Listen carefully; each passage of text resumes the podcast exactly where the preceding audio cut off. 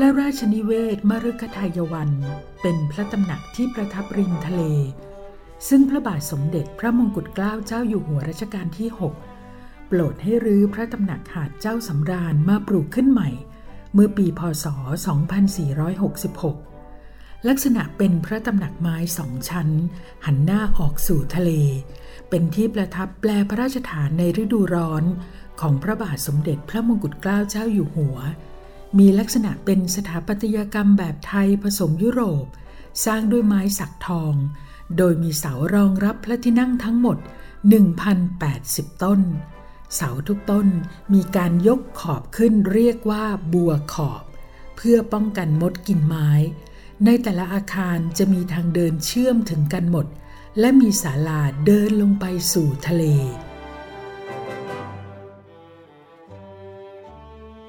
พระราชนิเวศมฤคทายวัน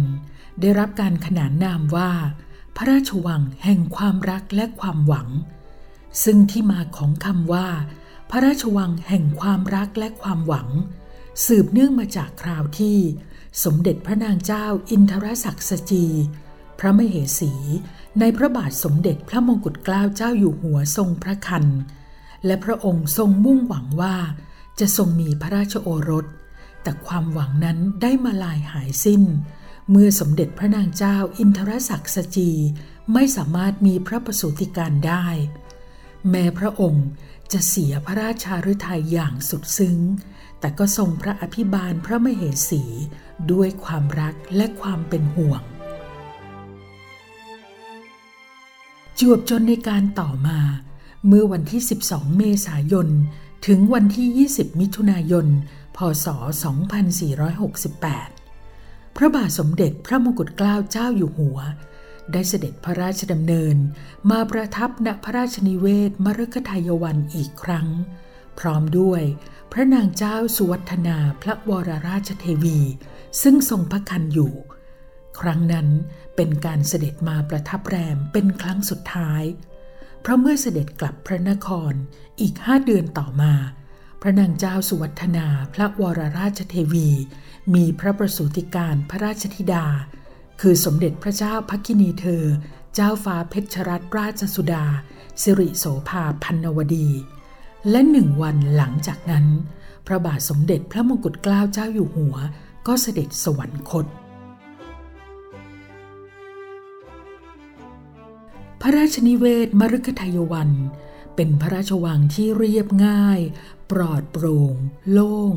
สอดคล้องกับสภาพธรรมชาติและภูมิอากาศของทะเล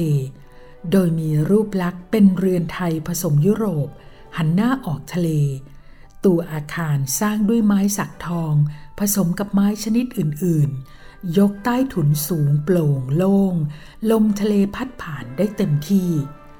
พระราชนิเวศประกอบด้วยหมู่พระที่นั่งใหญ่สามองค์เรียงรายไปตามแนวชายหาดและท่ามกลางธรรมชาติอันร่มรื่นของต้นไม้ใหญ่น้อยนานาพันธุ์คือพระที่นั่งสมุทรพิมานมีสองหมู่หมู่เดิมด้านในและหมู่ใหม่ด้านหน้าเป็นที่ประทับของพระบาทสมเด็จพระมงกุฎเกล้าเจ้าอยู่หัวโดยเป็นอาคารหลังใหญ่สุดทรงใช้เป็นห้องบรรทมห้องแต่งพระองค์ห้องทรงพระอักษรและห้องสงฆ์ส่วนห้องเสวยเป็นศาลารูปสี่เหลี่ยมมีลูกกลงรอบไม่กั้นฝาในส่วนพระที่นั่งสมุทรพิมานหมู่เดิมเคยเป็นที่ประทับของพระนางเจ้าสุวัฒนาพระวรราชเทวีระหว่างมีพระคันสมเด็จพระเจ้าภคินีเธอเจ้าฟ้าเพชรรัตนราชสุดาสิริโสภาพันนวดีพระที่นั่งพิสารสาครเป็นที่ประทับของสมเด็จพระนางเจ้าอินทรศักดิ์สจีพระวรราชชายาและเป็นที่พำนักของพระสุจริตสุดาพระสนมเอกนอกจากพระที่นั่งแล้วยังมีเรือนเล็กๆเป็นที่อยู่ของข้าราชการฝ่ายใน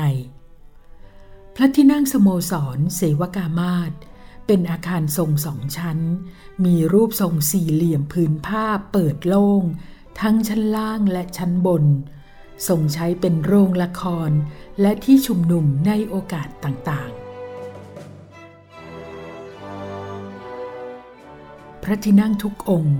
ก่อสร้างตามแบบสถาปัตยกรรมยุโรปเรียงรายไปตามแนวชายหาดหากแต่พระองค์ทรงประยุกต์รูปแบบให้เหมาะสมกับสภาพอากาศร้อนชื้นของเมืองไทยโดยให้พระที่นั่งทุกองค์ยกพื้นสูงใต้ถุนโล่งโปร่งสบายมีทางเดินเชื่อมต่อในแต่ละพระที่นั่งหลังคาทรงปัญญาสีปูนแดงและพระบัญชรสีฟ้าตัดขอบสีเหลืองนวล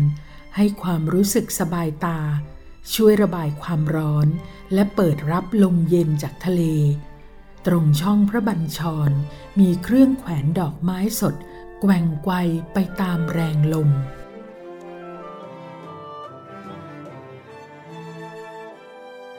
พระราชอุทยานในพระราชนิเวศมฤคทายวัน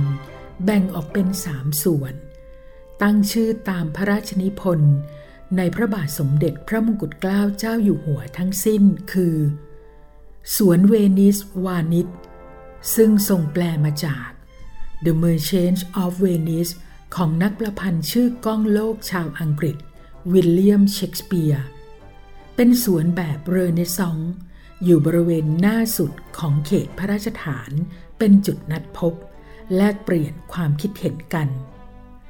ต่อมาคือสวนสกุลตลาทอดยาวนำไปสู่ทางขึ้นที่ประทับของพระองค์